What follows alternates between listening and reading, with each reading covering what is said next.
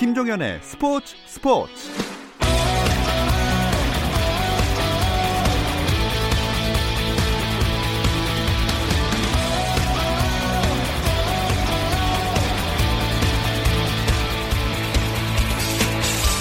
스포츠가 있는 저녁 어떠신가요? 아나운서 김종현입니다. 오늘 하루 스포츠계를 돌아보는 스포츠 타임라인으로 김종현의 스포츠 스포츠 출발합니다.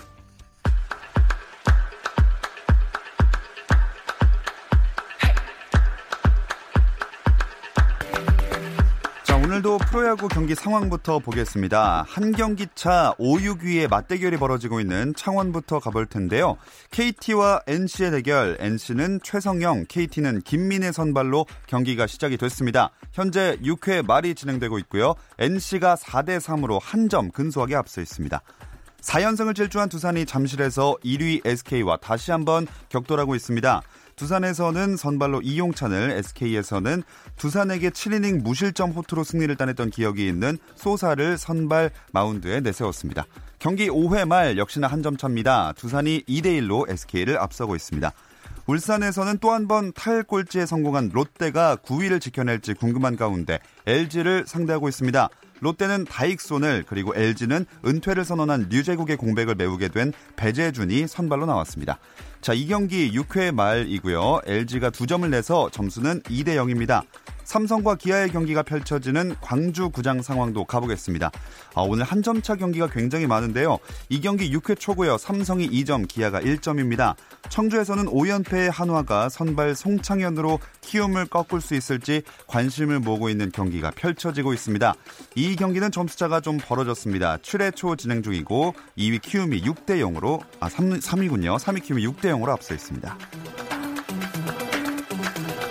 프로농구 울산 현대모비스가 KBL 역대 최고령 선수인 아이라 클라크와 한 시즌 더 함께합니다.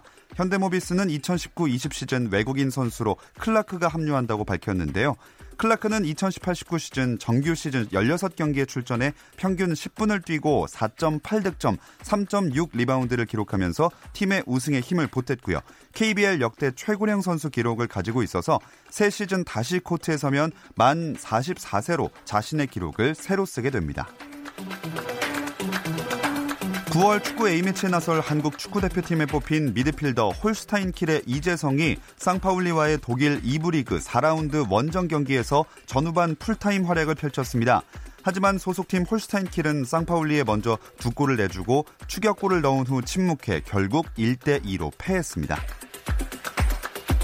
국제 배구연맹이 인종차별적인 행동을 한 러시아 여자배구 대표팀 세르지오 부사토 수석 코치에 대해 3경기 출장 정지 징계를 내렸습니다. 부사토 코치는 지난 5일 도쿄올림픽 예선전에서 한국 대표팀의 역전승한 뒤 양손가락으로 눈을 좌우로 찢는 듯한 자세를 취하며 카메라를 향해 웃는 모습이 포착됐습니다. 연맹은 부사토 코치가 징계를 받아들이지 않으면 징계위원회가 절차를 재개할 수 있다고 설명했습니다.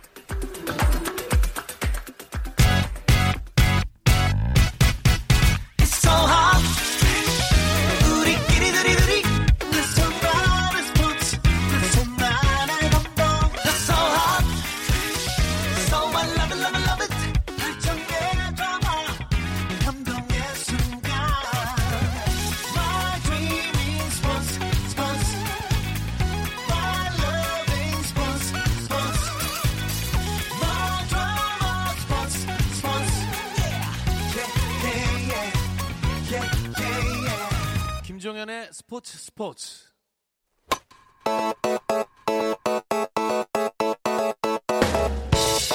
색다른 시선의 메이저리그 이야기 헬로 MLB 함께합니다. KBS 정현호 스포츠 PD 나와 있습니다. 안녕하세요. 네, 안녕하세요. 자, 저희가 보통은 항상 밝게 네. 기분 좋게 시작을 했는데 그렇죠. 오늘은 그러지 못하는 이유가 네. 우리 류현진 선수가 이번 시즌에 가장 큰 위기를 맞이했다는 생각이 들어요. 자, 방금 인사해 놓고 좀 너무 밝게 인사한 게 아닌가 싶을 어, 정도로. 저도 약간 그죠. 예. 예. 근데 요즘에 제가 부정적인 얘기를 너무 안 했나 봐요. 많이 해주세요. 잘하게. 순항할 거라고 얘기를 했더니만 어, 이번에 또 Players Day라서 선수들이 한글 유니폼을 아, 류현진 선수 같은 경우는 한글 유니폼 을 입었고 이런 식의 이제 Players Day 유니폼을 입었는데 최악의 부진 피칭을 보여줬어요. 음. 24일 날 이제 뉴욕 양키스와의 경기에서 4와 3분의 1이닝 동안 7개 삼진을 잡아낸 것은 좋았으나 9개 안타를 내줬고 그중에 홈런이 3개였고 예. 어, 무려 7실점을 했습니다. 그러면서 이제 평균 자책이 드디어 이제 드디어라고 하기 좀 그렇지만 예. 2점대가 됐어요. 저번 방송 때 제가 나와서 류현진 선수가 우타자를 공략을 잘 해야 될 것이다라고 음, 얘기했는데 예. 제 말이 좀 틀렸으면 좋았을 텐데 아하. 이거는 또 맞았어요. 그러게요. 결국 봤더니 게리 산체스, 에런 저지 그리고 우타자들한테 결국 홈런을 맞았고 이번 경기 전까지 류현진 선수가 총 77이닝을 던지면서 피홈런이 단 3개밖에 없었거든요. 예. 근데 이날 4와 3분의 1이닝 동안 피홈런이 3개입니다. 어, 그동안 예, 그동안 뭐안 맞았던 홈런을 예. 하루 만에 몰아맞은 거죠. 그리고 이제 마지막 이닝에 했던 이제 5회는 고의 사고를 이제 게리 산체 선수한테 내줬어요. 음. 그 전 타석에 홈런이 있기도 했고 그래서 알롬 어, 고의 사고를 내준 다음에 디디 그레고리오스 선수를 만났는데 아무래도 이 선수는 좌타자니까 예. 그레고리오스를 선택했는데 그 이후로 말로 홈런을 허용합니다. 아. 참고로 어, 메이저리그에 진출한 이후 류현진 선수는 첫 말로 홈런 아, 허용이거든요. 처음이군요. 예. 저, 처음 겪는 일인데 예. 사실 심지어 이 그레고리우스한테 던졌던 공이 그 그래픽상으로 봤더니 90마일의 직구인데 한 가운데. 아. 진짜 뭐 몸쪽 살짝 바깥쪽 이런 것도 아닌 깔끔한 가운데. 예. 예. 그러면서 이제 7실점이라는 최악의 피칭을 했는데 이게 이제 메이저리그 통산 류현진 선수가 7점의 자책점을 내준 경기가 총 세 번째인데 어. 올해만 두 번째예요. 네네. 예전에 저희가 봤던 쿠어스필드의 쿠어스필드, 예. 경기에서 한 번 했고 더욱이나 이제 저번에도 그랬지만 5이닝을 채우는 것이 사실 선발 투수의 큰 자질인데 네. 5이닝도 채우지 못했다는 점이 류현진 선수에게 치명타거든요. 왜냐하면 이닝을 많이 먹어야 평균 자책을 낮출 수 있는데 네. 이닝을 5이닝을 채우지 못하면서 지금 평균 자책이 지금 2점대로 진입을 음. 했습니다. 참 패배가 연속되는 것도 그렇지만 네. 이 평균 자책점 2점대가 됐다는 게 제일 아쉬운 것 같아요. 류현진 선수가 사이영을 타는 가장 큰 어, 노리는 가장 큰 비결은 사이 그 평균 자책점이었거든요. 예, 예. 1.64의 평균 자책점으로 선발 투수 중에서 유일하게 1점대였는데 이번 등판에서 이제 좀 뭇매를 맞으면서 1점대 선발 투수는 이제 없어졌습니다. 음. 메이저리그에서. 2.00 물론 지금도 가장 좋은 평균 자책이긴 예. 해요. 이제 이렇게 되면서 메이저리그 평균 자책 경쟁이 좀 본격화됐습니다. 이제 1위부터 살펴보면 류현진 선수가 2.00으로 가장 좋고 음. 그다음에 이제 사이영 경쟁자들인 맥스 슈어저랑 마이크 소로카가 2.41. 그다음에 이제 최근에 어, 사이영 경쟁자로 각광받고 있는 디그롬 선수가 2.56. 네. 이제 같은 팀 동료인 커쇼가 2.71인데 이렇게 되면서 이제 류현진의 사이영상 수상 경쟁자가 뉴욕 메츠의 디그롬 선수로 좀 많이 기울었어요. 어, 여태까지는 크게 언급이 많이 되지는 않았었잖아요. 왜냐하면 그동안 승수도 그렇고 평균 자책도 그렇게 낮지 않았는데 예. 이 선수 최근 페이스가 무섭습니다. 어. 어, 이 류현진 선수가 뭇매를 맞은 날 같은 날 등판에서 7이닝 동안 삼진 13개를 잡았고 그중에 8, 8타자 연속 삼진을 잡아내면서 자신이 홈런도 쳤어요. 오. 그런데 이 선수가 가장 무서운 이유 고기도 먹어본 사람이 먹는다고 하지 않습니까? 아하. 지난 시즌 싸이 영상 수상자입니다. 아, 바로 작년이군요. 바로 자, 저번 시즌에 수상을 했던 선수이기 예. 때문에 이 페이스를 올려가면서 팬들의 이제 마음을 사로잡는 방법을 좀 아는 선수 같아요. 음. 하지만 여전히 류현진 선수가 싸이영 후보 1순위인 거는 변하지 않았습니다. 예, 아. 현지에서 메이저리그 기자들을 상대로 모의 투표를 했는데 1위 표를 가장 많이 받은 선수는 류현진입니다. 음. 37명의 기자들 중에서 22명이 류현진 선수에게 1위표를 던졌고요. 슈어저 선수한테 11명이 던졌고 디그롬 선수가 최근에 페이스가 좋긴 하지만 어, 아직은 4명만 1위표를 던졌거든요. 음. 그리고 이제 다저스 팀 내 파워 랭킹도 여전히 1위를 네. 지키고 있기 때문에 조금 흔들리긴 했지만 음. 아직까지는 그래도 가장 강력한 후보다라고 보시면 될 것 같아요. 그래도 모든 상이라는 게 그줄 네. 때쯤에 보여주는 퍼포먼스가 중요하거든요. 영향을 많이 끼치잖아요. 그럼요. 아직 좀 경기 남아 있으니까 좀 지켜봐야 될 것 같은데. 네. 그나저나 다저스랑 양키스의 경기는 미국 전역에서도 관심을 가졌던 경기라고 하던데 네.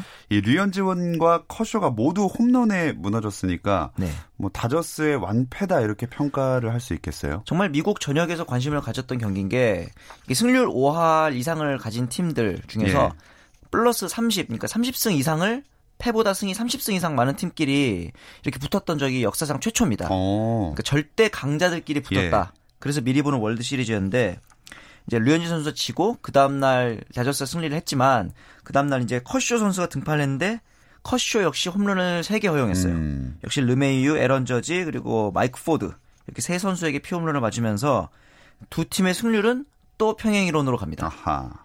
6할 4푼 7리로 또 평행 이론 동률이 됐는데 이 에런 저지 선수가 경기 전에 타격 훈련을 하면서 팬을 한 명 만났어요. 어. 예, 휠체어를 타고 온 팬이었는데 이 어르신한테 네. 오늘 제가 한 방 날리겠습니다 말하고 커쇼를 상대로 다른 투수단이 커쇼를 상대로 깔끔하게 홈런을 치면서 아, 아. 언행일치를 했어요. 음. 이런 것도 그렇고 최근에 이제 부상이 많은 양키스의 특성상 후보 선수들을 자꾸 올려서 쓰고 있는데 그 와중에 아까 홈런을 쳤던 포드 선수는 네. 심지어 우리나라 따지면 신고 선수 출신이거든요. 오. 지명을 못 받았어요. 네네. 그런데 이제 연습생으로 입단해서 메이저리그에서 최근에 가장 좋은 타격을 보이고 있고 오. 되는 팀이라고 볼 수 있거든요. 반면에 다저스는 오늘 샌디오 샌디에이고와의 경기도 졌어요. 예. 가장 큰 이유는 뭐냐? 이 간판 타자인 코디 벨린저의 부진이 아주 치명타입니다. 음. 최근에 6경기를 보면은 타율이 1할이 안 됩니다. 9푼 오리.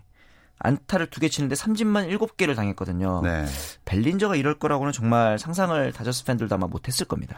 저희가 한동안 다저스가 되는 팀이다 이런 그렇죠, 그렇죠. 이야기를 나눴던 것 같은데 진짜 되는 팀을 만나서 약간 기세가 주춤한 게 아닌지 좀 걱정이 돼요. 제가 걱정을 했어야 되는데 너무 낙관을 했나 봅니다.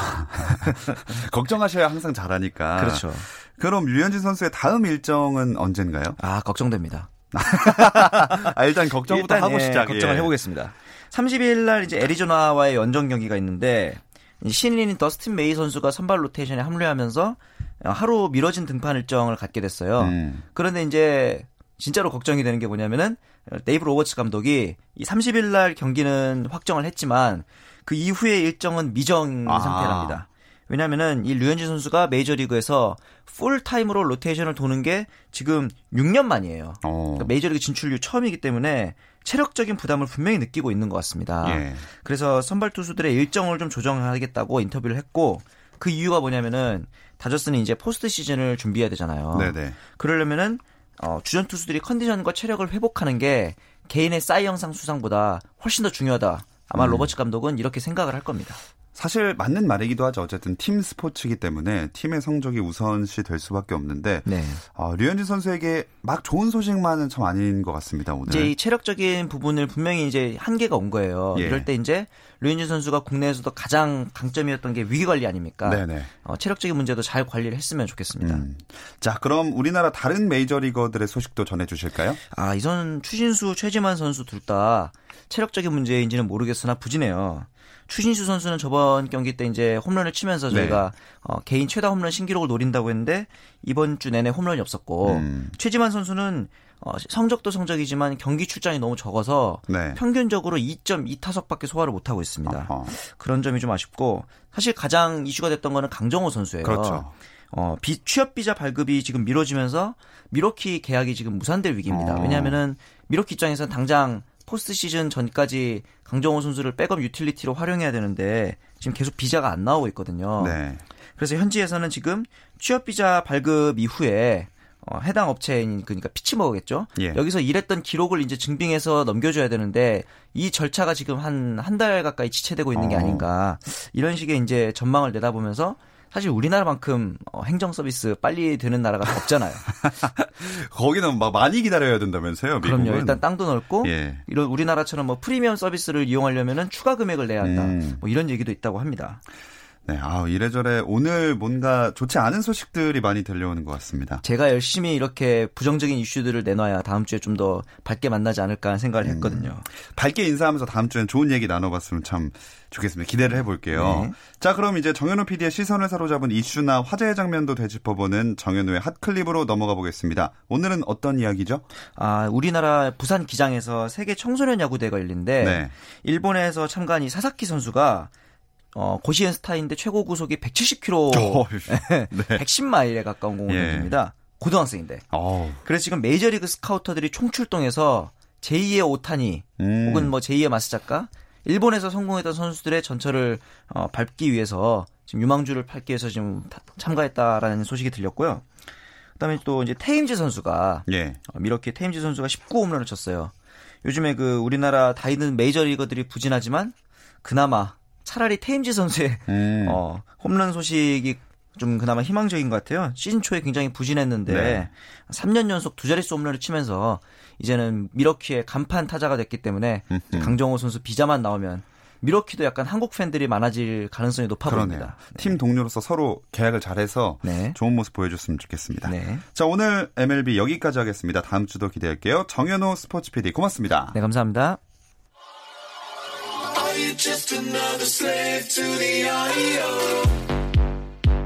국내 유일 스포츠 매거진 라디오.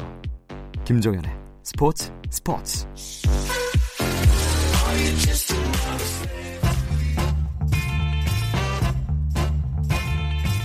김지한의 잡스.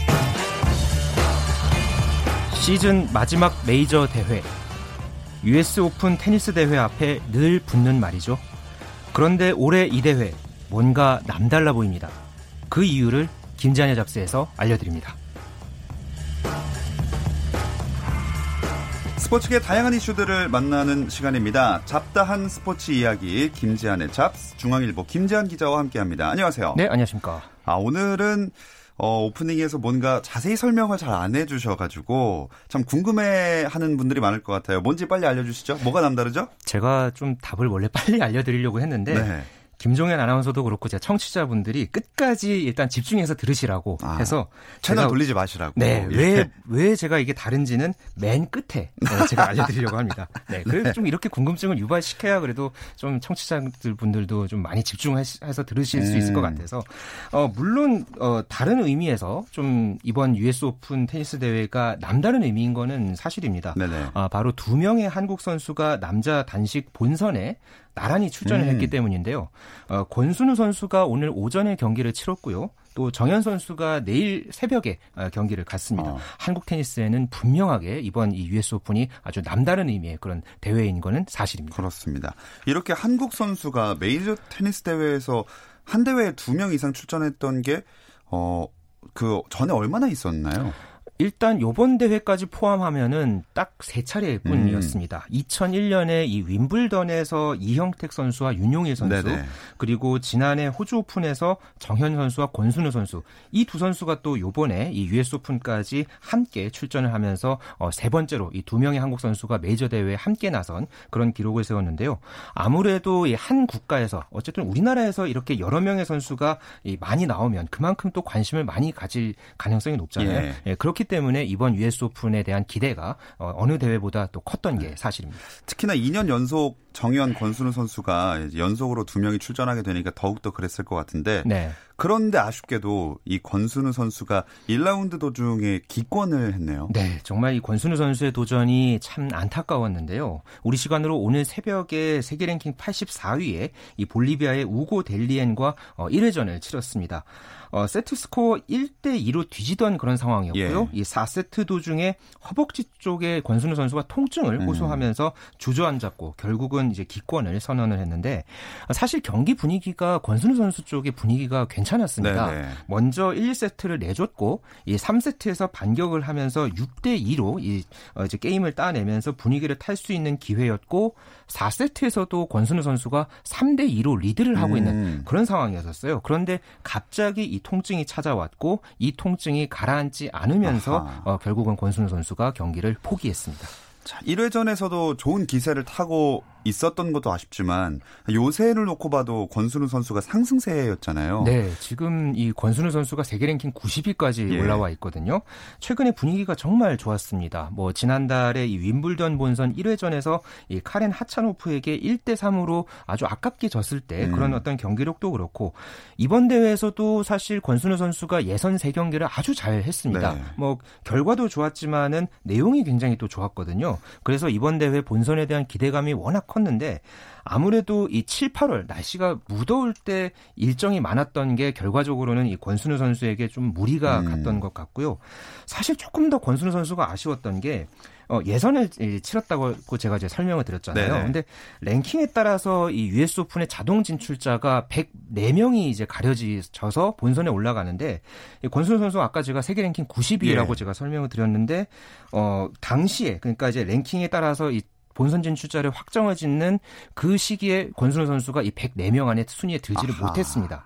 그래서 예선을 치를 수밖에 없었고 만약에 이 체력 소모가 없었다면은 네. 좀 이런 일이 없었을 것 같은 좀 그런 아쉬움이 있는데 아, 아무튼 이 권순우 선수가 6년 만에 이 프로에 입문해서 6년 만에 처음 본선에 오른 이 US 오픈에서 아, 조금 아쉽게 이 대회를 마쳤습니다. 아, 참 부상으로 그만두게 되면은 제일 보는 사람도 아쉬운 것 같아요. 네. 제 실력을 다 보여주지 못한 거니까. 그럼 이렇게 되면 이제 내일 새벽이라고 말씀하셨나요? 네. 정현 선수의 경기에 관심이 쏠릴 수밖에 없겠네요. 그렇습니다. 이렇게 되면서 유일하게 남은 우리나라 선수 이 정현에 대한 기대감이 더 커질 수밖에 없는 그런 상황이 됐는데요. 아무래도 뭐 정현 선수 하면은 작년 1월에 이 호주 오픈 아, 때 그렇죠. 4강 뭐 정말 지금까지도 어, 생각을 하면은 소름이 네. 돋는 그런 장면들이 많았는데 아, 그만큼 이 메이저 대회에 이 사나이로 부를 만한 이 정현 선수에게 거는 기대가 이 우리 테니스 팬들 입장에서는 당연히 더 이제 클 수밖에 없는 음. 그런 상황입니다. 그런데 정현 선수도 예선을 치르고 본선을 올라온 거죠? 그렇습니다. 지금 정현 선수 세계 랭킹이 151위거든요. 예. 그래서 이번에 이제 예선을 치렀는데 아, 예선이 정말 좋았습니다. 어. 예선 3경기를 모두 2대 0으로 이겼어요. 오. 어. 네. 한참 이 폼이 올랐던 어, 작년 상반기 때 그런 모습을 많이 연상케 했는데 어, 예선 3회전 그러니까 마지막 이제 본선을 앞두고 치른 마지막 예선 3회전에서 스웨덴의 이제 세계 랭킹 107위 이 미카엘 이메르에게 어, 세트 스코어 2대 0 그러니까 6대 1, 6대 3 아주 가볍게 어, 승리를 거뒀습니다. 어, 이렇게 결과뿐만 아니라 내용이 워낙 좋았기 때문에 어, 정현 선수가 요번에 또 US 오픈에서 뭔가 좀 어떤 큰 일을 낼 것이다 음. 이런 기대감을 더욱더 키웠습니다. 네, 이 권순우 선수의 목까지 뭔가 잘 해줬으면 좋겠는데 사실 정현 선수가 그동안 부상, 컨디션 난조 이걸 좀 오래 겪지 않았습니까? 그렇죠. 제가 뭐 이 시간에 테니스 관련해서 어, 얘기를 드리면서 정현 선수가 뭐 부상 중이다, 뭐 예. 뭐 재활 중이다 이런 얘기 좀 많이 드렸는데 뭐 발바닥, 뭐 허리, 목, 음. 뭐 이렇게 어디 상한 곳이 없을 정도로 컨디션이 그동안 굉장히 나빴습니다. 하지만은 최근에 6개월 동안 재활에 매진을 했고 스스로 또 기술도 많이 보완을 했고요. 네네. 어, 그러면서 지난달 중국에서 열린 청도 오픈 이 챌린저 대회에서 우승을 하면서 음. 결국은 자신감을 찾았고 어, 그러면서 이 US 오픈 그러니까 시즌 마지막 메이저 대회를 앞두고 계속해서 이렇게 상승세를 키웠던 어, 그런 부분들이 결국은 어, US 오픈 예선까지 이어졌고 어쨌든 아까 제가 이제 소개해드렸던 이 세계 랭킹 이제 107위 선수 예. 이 선수를 또 이기고 올라왔기 때문에 자신보다 높은 랭킹의 상대를 이기고 올라왔기 때문에 확실하게 이 부상 이전에 좋은 상태로 돌아갔다. 뭐 음. 이렇게 이야기는 해볼 수 있을 것 같습니다. 자 이렇게 좋은 컨디션을 유지하는 정현 선수가 1회전에서 맞붙을 선수는 누군가요? 네, 일단 정현 선수 경기 시간이 우리 시간으로 내일 새벽 4시쯤에 이제 1회전을 치를 것 같습니다. 예. 아, 최대 3세트를 하는 이제 앞전에 이 여자 경기 두 경기가 열리는데 어, 이게 좀 빨리 끝나면 조금 더 앞당겨질 수 있을 것 같은데 상대가 무난합니다. 세계 랭킹 206위의 음. 미국의 어네스토 에스커베이도라는 선수인데요. 이 선수는 어 2년 전에 세계 랭킹 67위까지 올랐던 선수예요. 어. 어, 메이저 대회에서는 2016년에 US 오픈 그리고 2017년에 호주 오픈에서 2회전까지 올라간 게 그동안 최고 성적이었고 네. 어, 정현 선수가 이 선수랑 한번 맞붙었던 적이 있었어요. 어. 작년에 한번 만났는데 2대 0 그러니까 6대 3, 6대 1 이렇게 깔끔하게 2대 0 완승을 음. 거뒀던 적이 있었습니다. 때문에 크게 컨디션에 문제가 없고 방심만 하지 않는다면 예. 어, 정현 선수 아주 충분히 해볼 만한 그런 상대로 꼽히고 있습니다. 자, 해볼 만한 상대를 꺾고 이제 정현 선수가 1회전을 넘는다면 그 다음엔 아마 어떤 상대들을 만나게 될까요? 아, 일단 대진운이 조금 설레, 설렙니다. 네, 이 아, 일단 좋군요. 예, 네, 2회전에서 일단 그 세계 랭킹 33위의 스페인의 페르난도 베르다스코 그리고 230위의 독일의 토비아스 캄케어의 승자와 이제 음. 만나게 되고요. 여기서 이기게 되면 어 흑신이로 불리죠.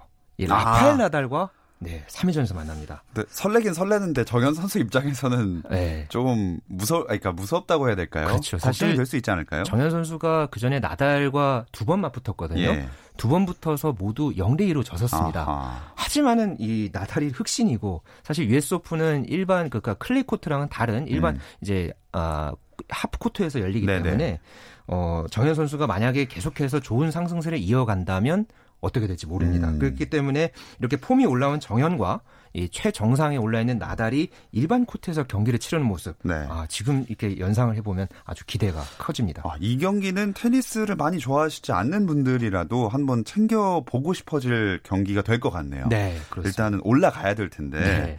아, 성사가 참 됐으면 좋겠습니다. 정말 그 작년 1월 그 호주 오픈 때 보면 그 16강 때였나요? 그때 아, 조코비치와 정현 선수가 경기했잖아요. 예. 그때 물론 뭐 조코비치가 부상 후유증이 있었기 때문에 조금 힘든 상황이긴 했지만 그래도 정현 선수가 완승을 거뒀고요. 음. 그런 기세를 이어서 4강까지 올라갔는데 또 그때 4강 예, 올라가서 한국어로 소감을 이야기했던 그런 또 장면도 제가 기억이 나거든요. 네. 어, US 오픈은 사실 또 정현 선수 개인적으로도 메이저 대회 첫 승을 거둔 또 의미 있는 그런 대회이기도 했는데 그런 만큼 최근에 좀 아픔이 있었던 정현 선수가 이번 대회를 통해서 정말 큰 일을 네, 냈으면 음. 좋겠습니다. 자, 우리나라 선수들 위주로 남자 단식을 짚어봤는데 여자 단식에서는 과거 같았으면 뭐 결승에서나 볼 수 있었을 매치업이 1회전에서 성사가 됐었다면서요? 그렇습니다. 이 메이저 대회 단식 1회전에서 이 스타 선수들이 매치업을 치를 거라고는 사실 기대를 하지 않았는데 세리나 윌리엄스 그리고 마리아 샤라포버가 1회전에서 음. 이번에 맞붙었습니다.